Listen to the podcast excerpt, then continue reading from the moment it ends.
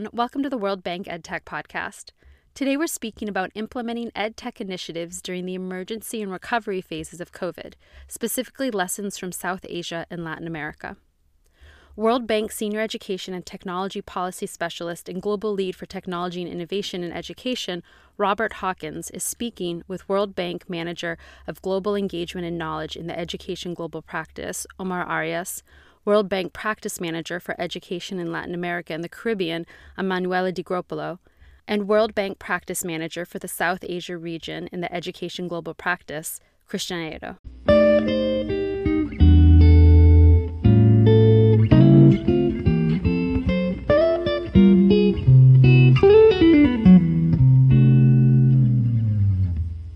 Welcome to the World Bank EdTech Podcast, a conversation on the use of technology and innovation in education globally. My name is Bob Hawkins. I'm the Global Lead for Technology and Innovation at the World Bank. We're very pleased to have with us today Omar Arias, who leads our Global Knowledge and Innovation in Education Unit, Emanuela Di Gropello, who leads our work in Latin America, and Cristian Aedo, who manages our work in the South Asia region. Welcome. We're very excited to do a bit of a retrospective today. It was uh, almost a year ago exactly that we launched two twin reports one on realizing the future of learning and our EdTech strategy paper on reimagining human connections.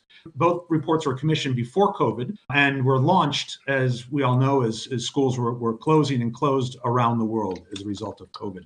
I wanted to, Omar to engage you first as uh, the protagonist of both of these reports. And I wonder if you can tell us a little bit about kind of the impetus and history of these reports as they were started before COVID and their timeliness as a result of COVID. Well, thank you. Thank you very much, uh, Bob. And it's fantastic to be here with my esteemed colleagues, Christian and Emanuela, in this conversation. So, with regards to your question, when reflecting a little bit about it beforehand, I don't know if we were prescient when we started working on, on those two pieces of analytical work we studied them, as you said, before uh, the pandemic. In fact, most of the conclusions and key messages already we had developed before the pandemic, but we had not finished them. And then COVID hit.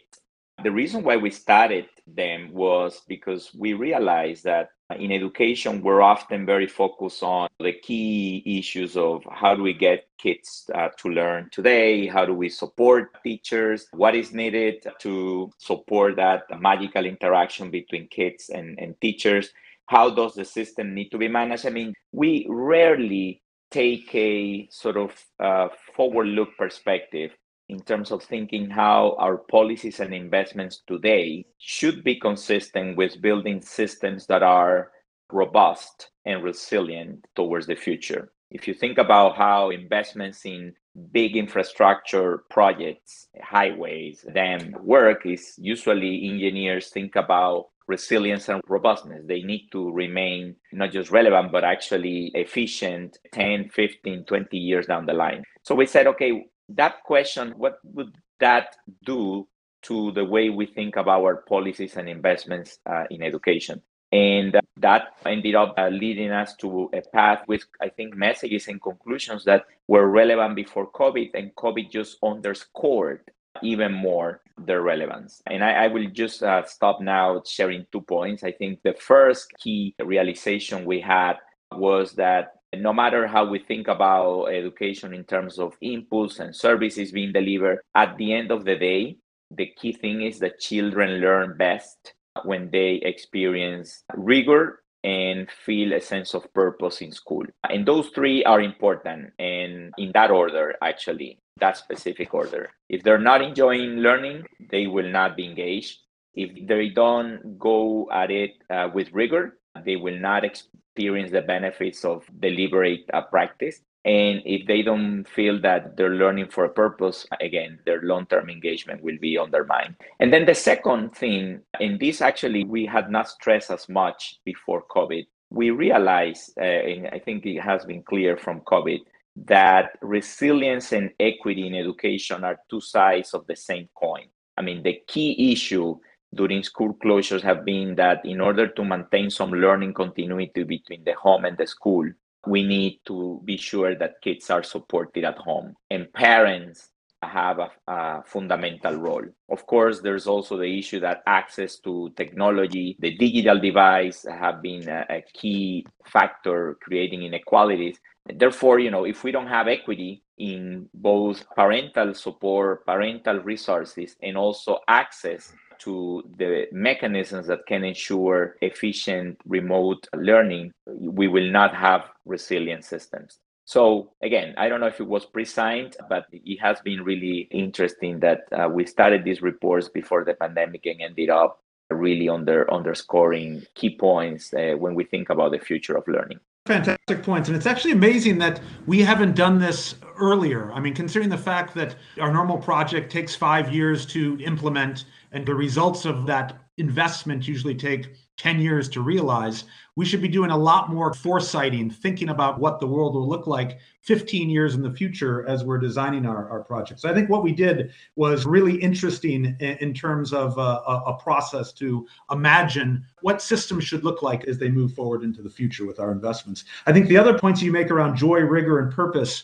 as well as resilience and equity, get to the points that have emerged from some of our effectiveness studies on remote learning, the importance of having engaging content, as well as the importance of what has emerged as a new digital access divide uh, and the need to think about equity in delivering educational services, with many countries mixing modalities of repurposing radio content, TV, mixing that with mobile as well as online to reach students during school closures. Christian, I'd, I'd like to bring you into the discussion as you were kind of one of the co-leads uh, for this paper on the future of learning and, and also leading the dialogue with one of the regions, South Asia, with the longest school closings due to the pandemic. Can you share a little bit about how these reports helped frame your discussions with ministries of education in South Asia at the beginning of the crisis?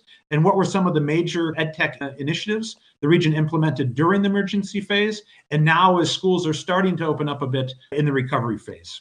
Thank you, Bob. And then uh, it's a pleasure to be here with uh, you and, and, my colleagues, Omar and Emanuela. Uh, you are right. The South Asia region was one of the longest region with, with the longest uh, school closures. countries in the South region, I think, prioritize lockdowns at the beginning to ensure students and teachers' safety. We have countries like uh, Bangladesh, which experienced 18 months of school closures, some of the longest globally, I think. And in Pakistan, India, and Nepal, for example, schools were open uh, for very short periods and then quickly shut down again, leading to effective school closures uh, of almost a year.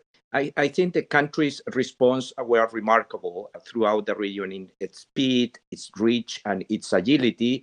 And we, as World Bank, we have a privileged seat on the table to really help countries with our operations in a time that not much evidence was there to set up a response, and nobody could anticipate at that time the length of the emergency in terms of speed and reach. And within months of a school closure, Diksha in India was up. I mean, it was re- really running before the crisis. Christian, but... Diksha is the learning platform, correct? Yes, uh, in, in Diksha is the Indian government online learning portal, which was operating before the crisis. But within a month, uh, they have registered over 610 million views uh, of the material education material they have there. In Bangladesh, more than 9.2 million university students had attended online classes within a month of university closures. In Pakistan, the government responded very quickly by launching two major initiatives through dedicated TV channels. The same in, in Nepal, local teachers gathered at radio station and took turns to prepare and distribute lessons through radio programs. So the response was really very, eh, very fast and uh, with lots of reach. I also mentioned agility, and then you touch upon that, Bob, in your in your in your comments. Uh, systems were very good uh, at leveraging multiple type of remote learnings, from sophisticated online platforms uh, such as Diksha and others, to TV lessons like in Pakistan, but also to distribution of printed materials to make sure uh, that even the poorest students are reached. And this was very important because in the South region, only 7% of students from pre-primary to upper secondary have access to internet in comparison to nearly 60% having access to TV. So I think that as painful as the pandemic has been, it has revealed huge systemic problems and has also forced us to experiment with new ways of uh, education provision. And this is the opportunity side and where we see the intersect with the piece and the report that we prepared. Countries have realized that they cannot go back to a status quo and that they really need to discard that what no longer serves us and embrace new innovation that work well. So what are we seeing in the region as countries recovering? First, systems are shifting from emergency remote learning to more sustained models that blend remote learning with teacher-led instruction. This is leading us closer to the idea that learning happens anywhere and at the time that we discuss in our paper and at the time as we discuss with Omar and others on realizing the future of learning. So that was one of the main ideas of that paper. We're also seeing that the most effective EdTech methods are slowly being integrated as complementary or supplementary aid with classroom teaching to drive learning and keep a student engaged. The third that we are seeing is an increased usage of online platforms that facilitates personalized teacher professional development, the coach model that the bank is promoting through our operations, and platforms that really can be used to deliver impact at a scale within a budgetary constraint, such as we are seeing in large scale in the case of the Punjab province in Pakistan, in which they have a teacher professional development online, reaching almost 90% of their primary teachers on a, a weekly basis. Also, there is a consensus that COVID has increased the disparity in the learning levels of students, and this has increased the acceptance and demand for solutions that can deliver a personal learning experience. As an example, for example, in India, four states are investing in artificial intelligence-based personalized adaptive learning for middle and high school students. So my sense, uh, wrapping up, is that solutions that are able to better engage students and adapt learning material to their learning levels represent the kind of innovation that will continue to be a part of regular teaching and learning after the pandemic and make us closer to the vision we had in the realizing of the future of learning report.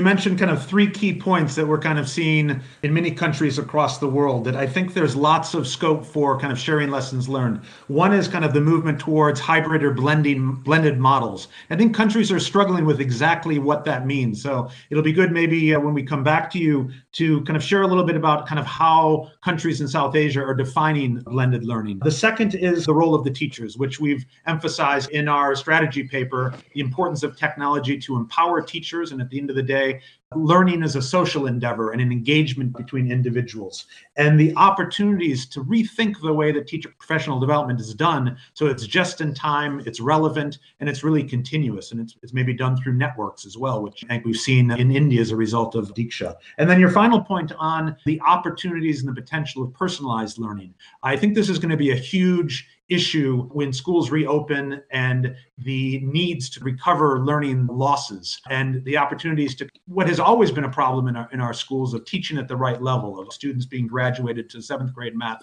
when they actually only have a, a third grade math knowledge. So it'll be very interesting to learn from the south asia re- region on what are the specific solutions that they're putting in place to teach at the right level using technology to more personalize the educational approach and what is the impact again going back to teachers on how teachers need to kind of manage. Emanuela, let me let me bring you into the discussion. If, if you can maybe reflect a little bit on the situation in Latin America, where again there's a there's a long, interesting history in countries such as Uruguay with Plan Ceibal and, and Chile with Enlaces, Costa Rica, Brazil, Argentina, and many others uh, on the use of ed tech. Uh, and I'm curious, what were some of the initial requests for investments that you received, EdTech investments from ministries of education in the region during the, uh, the pandemic and the school closures? And what have they achieved? Now that we're a year and a half into this, what's been the results? And then how have these demands evolved now that some of the countries are starting to reopen and beginning to focus on recovery of learning loss? Uh?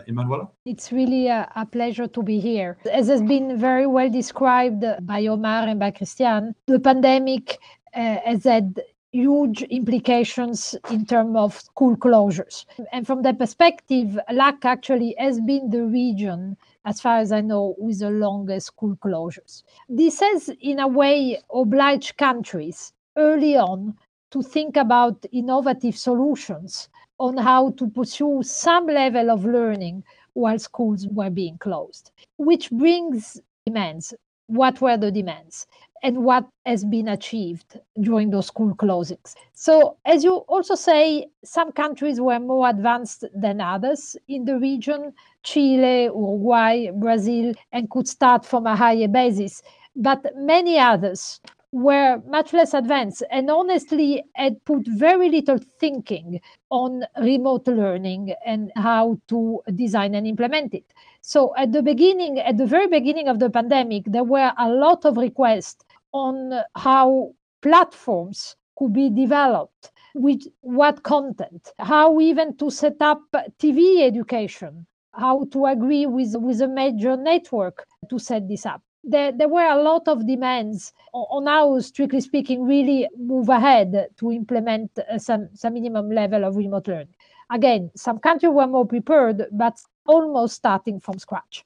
Now, as the pandemic unrolled, all countries really made exceptional efforts, I would say, to step up. Looking at the statistics, for instance, 80% of, of the countries in LAC were able to implement design online platforms or TV education program, focusing on multimodal modality for distance learning, both online devices but also TV education. There was a significant effort put on that strategy, varying a little bit with some country focusing more on, on TV, on radio, and some other country focusing more on platforms. At the same time, we see that over 80% of the country also stepped up the support to teachers in using making the best of TV and radio education, which is good to know, at least with, with basic instructions. And finally, an attempt was also made to involve parents in the education of their children, including through SMS messaging, phone call. So, in other words, most countries really stepped up in terms of multimodal solutions during the pandemic. Mexico, with its Aprender en Casa, that was building on its tradition of TV education. Chile, building on the Enlace to do an innovative learning platform for all. Uruguay, building on the Plan Ceibal to roll out a fairly advanced national platform which was able to also build on good connectivity level, but also Colombia, who had maybe less in terms of prior technological investment, for instance, with cell com- cellular companies on zero rating for teaching and learning through, through basically, which is called the Colombia Aprender Mobile Initiative. So all countries have, have stepped up which I think is, is very important to recognize. But touching on your third point, really, Bob, although a lot has been achieved, clearly challenges have remained in the region. And, and what we have seen is that most of these remote learning initiatives have not really fully replaced what the face to face can do. In fact, the very recent data from uh, phone survey have shown that up to one fourth of the students have disengaged, unfortunately, from learning processes, which is which tells us that there's been success, but up to a point. And it is in this context that the next phase is, which is a phase of school gradually reopening. The, the next phase is really about ensuring that learning recovery happens and happens fast and, and it's also about making sure those most promising innovation and tech innovation can really help at the recovery stage. And there, I could not agree more about the point of Christian on the importance of individualized, personalized learning. This was already a big issue before the pandemic. It became even more during the pandemic because remote learning is not that necessarily great for personalized teaching. And now is a big challenges moving ahead on how to recover learning losses and build back better. Pursuing strategies to teach at the right level, either low high tech or high tech.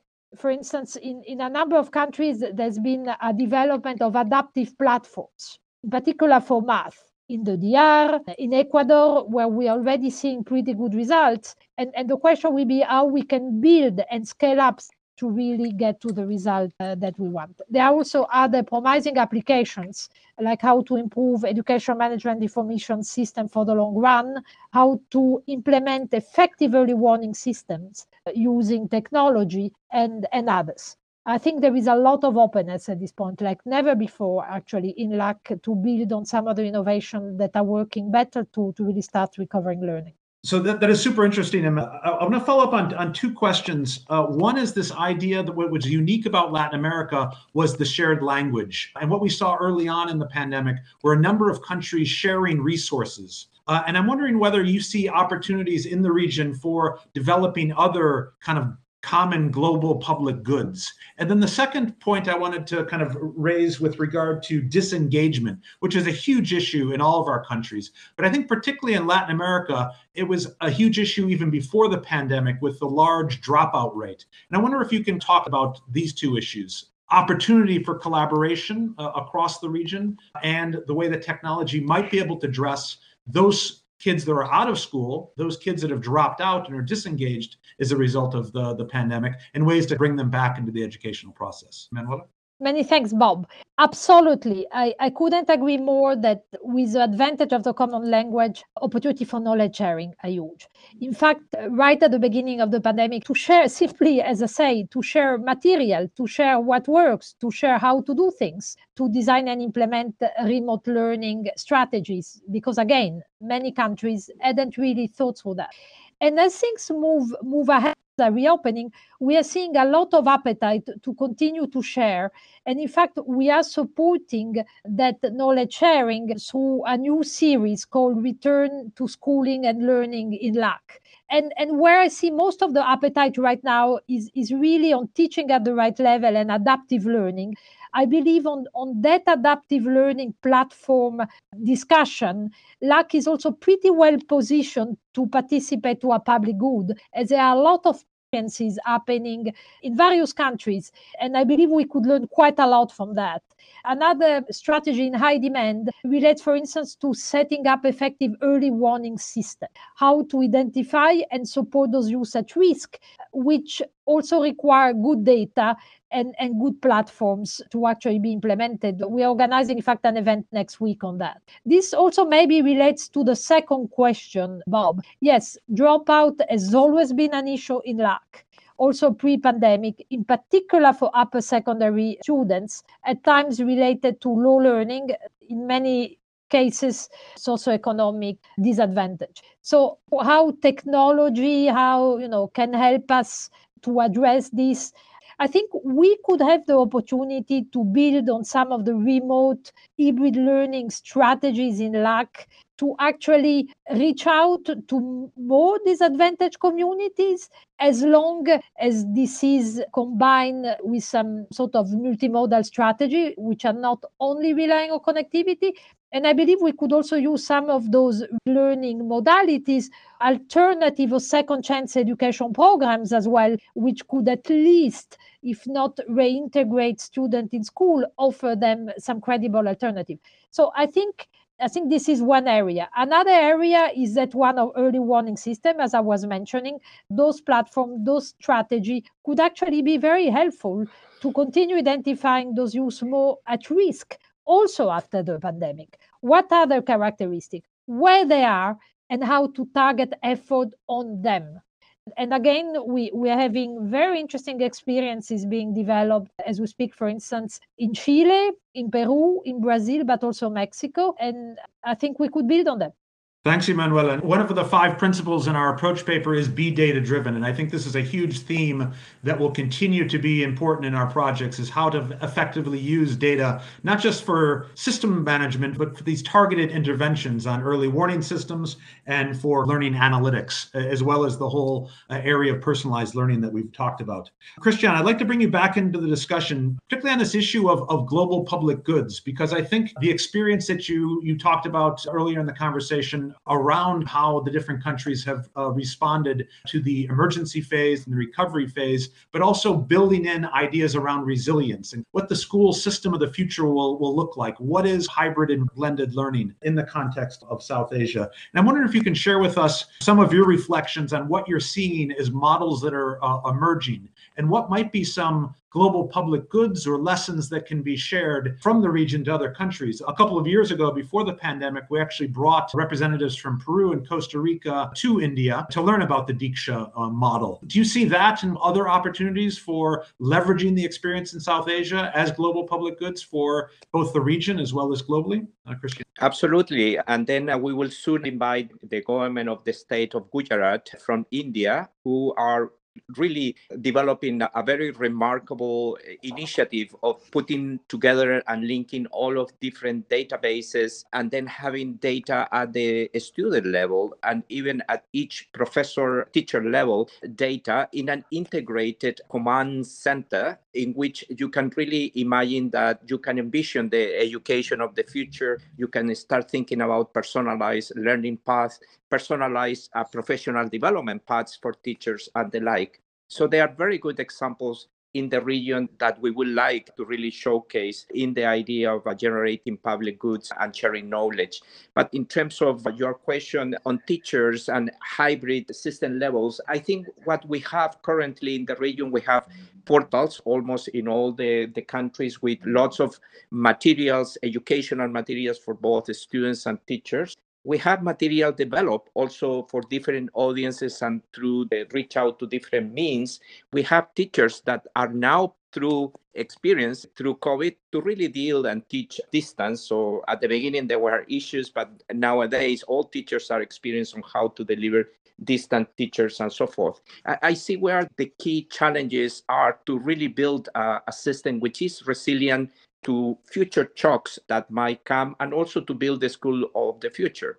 The first one is connectivity and technology. The crisis really showed that ensuring that all children have access to connected devices will go a long way in securing learning continuity, even in difficult and disruptive times. The connectivity that can be leveraged to really have impact in times of regular schooling by offering opportunities for personalized learning, as we have discussed, coaching for teachers, which is also key, and also giving struggling students access to targeted and customized materials and support. And I think that uh, Emanuela was mentioning that now we will have as school reopen in the same grade children which are completely different in terms of their learning some of them have maintained some of the skills and others have lost a big amount. So the need to be personalized i think is, is extremely important. In my region however connectivity is extremely uh, elusive. I already mentioned that 7% of students have access to internet. So i think here we see a greater focus is required on public-private partnership, especially in harnessing, leveraging connectivity and technology, and, and that's an, an important lesson. Here, I'm thinking about technology can be an equalizer, but to un- really unleash its power, we have to think more broadly than just the latest shiny gadget or fancy online solution. Instead, we have to really leverage technologies that are already accessible to the poor which are our main concern in terms of equity. And here I'm talking about mobile phones. For example, we just did a pilot in Nepal in which we piloted delivering remote lessons to primary students via uh, mobile phones. And then we have gathering very promising impact evaluation results estimates that there is an increase in student proficiency in foundational numeracy. And as a consequence of this result, this program is really scaled up. But the second, so connectivity is one of the elements that we need, and it's a big challenge. The second is data, as we have already uh, emphasized a lot. And then uh, in here, we are thinking about technologies, a solution for learning assessment, for example, new ways of doing either portal-based or maybe telephone-based learning assessment and examinations, which I think is a big concern for the governments in the region. And then, of course, once you have this data, and then as we have already mentioned, we can use it for personalized learning, such as in India, as part of an early warning system that can help identify at-risk students and minimize learning shortfalls or dropouts, such as uh, we are doing in Pakistan, and also allow government to track whether learning is recurring, what factors are driving improvements, and who is being left behind, as the case I was referring in the case of a state of Gujarat in India. We have seen throughout the region an enormous interest in strengthening MIS systems linking different databases for data, creating unique student IDs so that students can be tracked throughout the system, not only in education, but also in their access to health services, social protection services for their families, and also in investing in national system.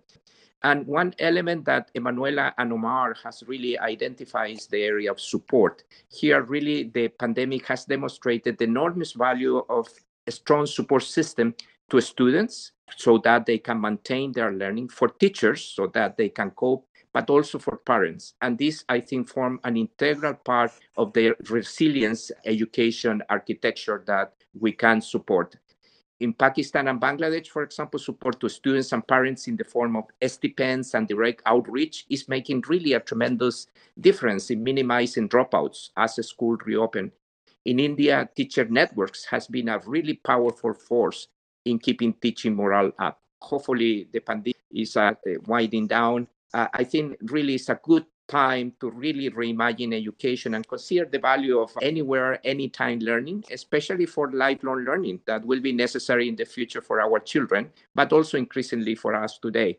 And Bob, you mentioned that just think that a student who is entering today the education system, hopefully after 17 years of graduation, will be entering the working life, let's say by 2038. Really, so the issue of how you set up a system and learners who are prepared for lifelong learning is key and essential a few points are super important that you you emphasize. One is this issue of support. Again, the title of our strategy paper is Reimagining Human Connections. At the end of the day, it's how technology can make these connections feasible that otherwise weren't possible. I think the other important interesting aspect is how much innovation that this pandemic has unleashed and the opportunities to tap into that innovation in ways in which governments can better identify what are those innovations in their country and how they can bring them to their schools, which gets to your point around PPPs, private public partnerships, and ecosystems. We've just launched a community of practice with WISE and with a number of other partners around developing innovation hubs and, and ecosystems, which is, again, one of the pillars of the strategy engage ecosystems. Finally, the other interesting point is the opportunities for teachers. As we're seeing in every profession, that the pandemic has kind of opened opportunities to work anywhere, anytime. I've seen statistics of an economist in, in California that was limited to the schools in California suddenly has hundreds of job opportunities around the world. I think the same will apply to the excellent teachers to be able to teach anytime, anywhere, in any country. And I think this will be a fascinating trend to follow. Omar, let me come back to you. I think we've talked a lot about these very interesting experiences in South Asia, in LAC, a large number of opportunities to leverage these innovations in the form of global public goods. I wonder if you can reflect a little bit on where you see the most important challenges and, and obstacles to be able to learn from these experiences uh, and deliver this experience to other countries in Africa and ECA and, and other parts of the world. Well, thank you, Bob, again for for the question and the advantage of coming back into the conversation after Cristian and Emanuela is that uh, they have said most of what, frankly, I could also say on, on this question. So let, let me just try to maybe just underscore a, a few things and maybe also give a few examples on your question of the, the types of global public goods that can be helpful. I think the main thing I would stress is the idea that technology and education technology in particular is not a magic bullet, but it has to be part of the solution, both to recover from the crisis, but also to accelerate learning and make sure that we build back better, more equitable, effective, um, and resilient education systems. And, and I think for that to happen, we really need to have a ruthless focus on equity. So far, technology has been a great divider for the reasons that both Cristian and Emanuela pointed out, both in terms of the big inequalities in connectivity, access to digital devices, and so forth.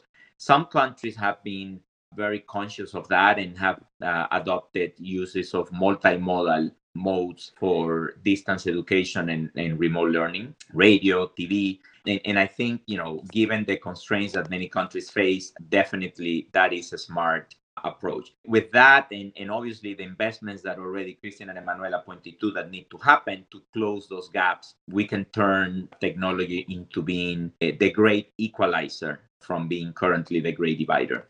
Now, in doing that, again, as has been said, the focus really need to be on how do we use technology as a tool to enhance the effectiveness of teachers and in particular harness its power for connectedness. Uh, it is that meaningful two-way interaction uh, between teachers and children, but also between children themselves and between teachers as they learn from each other, which uh, can actually move us to uh, an equilibrium in which more kids uh, learn and, and, learning is accelerated for everybody. And technology uh, has great potential to enhance that connectedness. It is no longer the case that the peers of children or of teachers need to be in the same classroom or even in the same school or region in, in a country.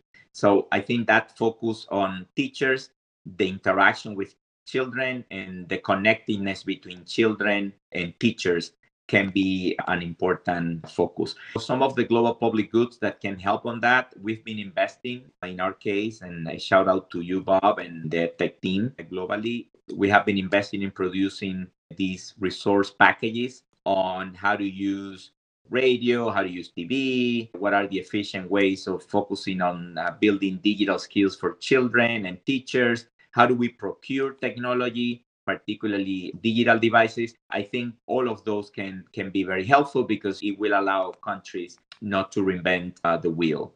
Tools like Teach, which we developed before the pandemic, uh, is a classroom observation tool can be uh, incredibly helpful because at the end of the day, part of what is needed and perhaps the most important thing that is needed in, in order to improve teacher effectiveness is to observe what teachers do in the classroom and give them in terms of the areas where they can improve.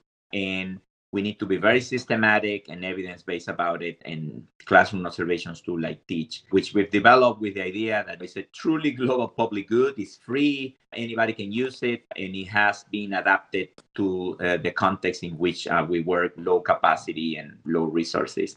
We are actually working on digitalizing teach precisely to use the power of digital technologies to, to deliver uh, services at scale. The point again also that was made on engaging parents, which uh, we have all stressed, is absolutely key.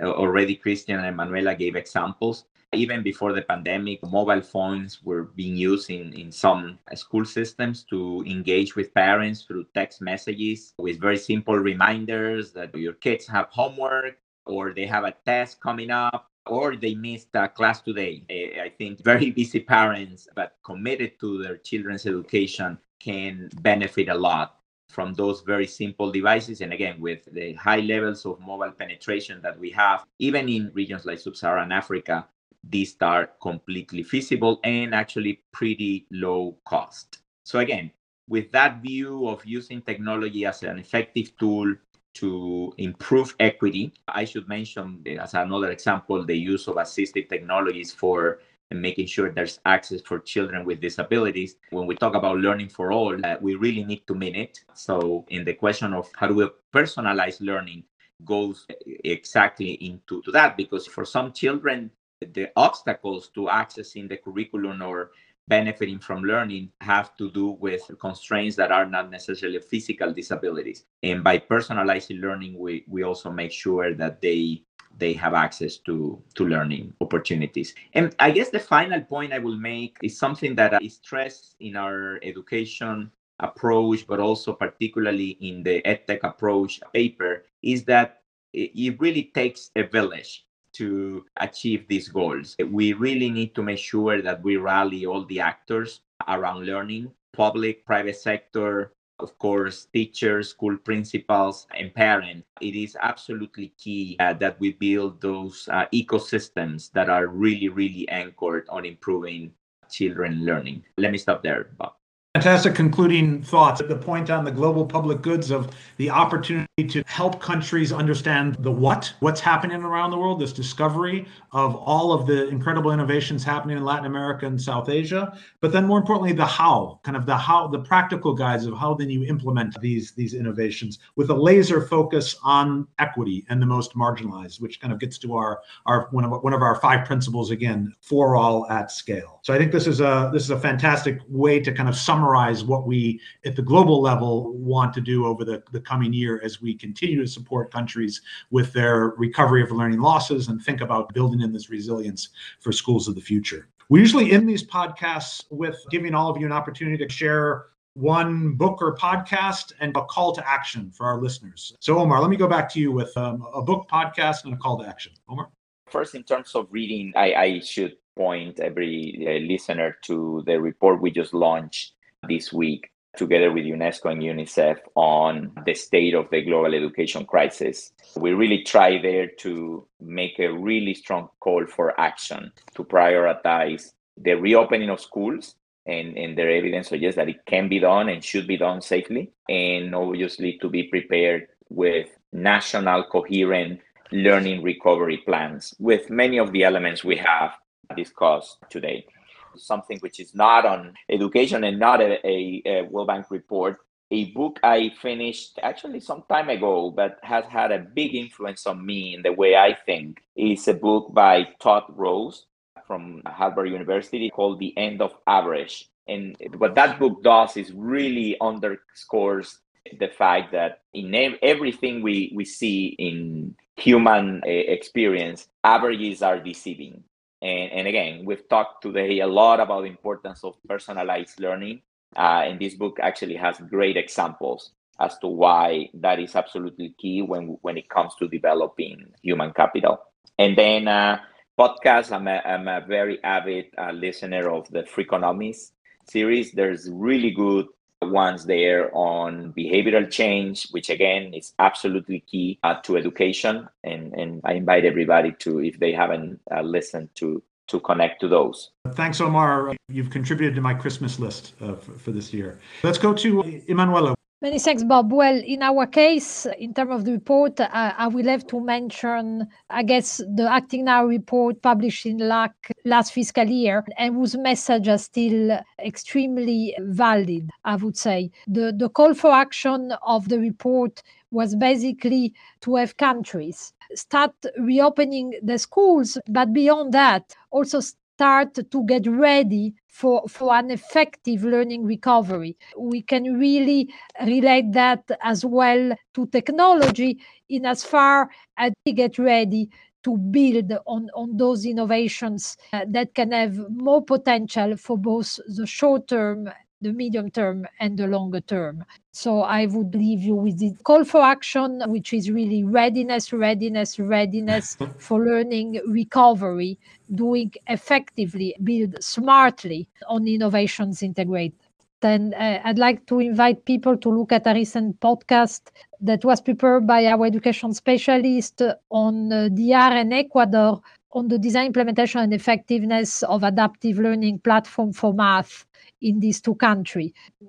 These are very well done pilots, which I think are generating very useful results on what to do and not to do with adaptive learning platforms. I like that. Cristian, how about on your side? I, I will recommend uh, a book that I'm currently reading and I found very, very interesting, which is uh, Learner Centered Leadership, a blueprint for transformational change in learning communities by Devin uh, Vodicka. And then in terms of a podcast, I will really encourage listeners to listen to a World Bank, a podcast on transforming teacher professional development system through high quality classroom observations and feedback. Lessons from Punjab, in which we did have the Minister of Education, of School Education from Punjab, Dr. Raas, and a leading researcher on teacher evaluations and feedback, Dr. Kraft from Brown University, in this conversation. So it's really an amazing conversation from a practitioner who has implemented to scale teacher professional development online through COVID with a researcher. And then in terms of action, we know that COVID-19 has really caused unprecedented disruptions to learning and schooling for many children and families. And now we need to focus on remediating uh, the learning losses, the massive learning losses that we are seeing. But also we really have a great opportunity to build forward better and put students really at the center of what we want to do. And with that, we have the opportunity to also reimagine schools to support the development of the students, or these, as I prefer to call them, lifelong learners that are really prepared for that rapidly and very unknown changing world. So with that, I, I think that would be my call. Well, thank you all for participating today in this conversation, sharing your experience and lessons from our work in Latin America as well as South Asia, and how this might apply to countries around the world that are thinking about recovery and building resilience uh, into their systems to realize this vision uh, for the uh, future of education. And also, I encourage everyone, we have now a, a, very substantial body of podcasts, and I encourage all of our listeners to delve into past episodes on adaptive learning, on ecosystems, on teachers. Uh, we had kind of the teacher of the year uh, on one of the podcasts as well. So thanks, everybody.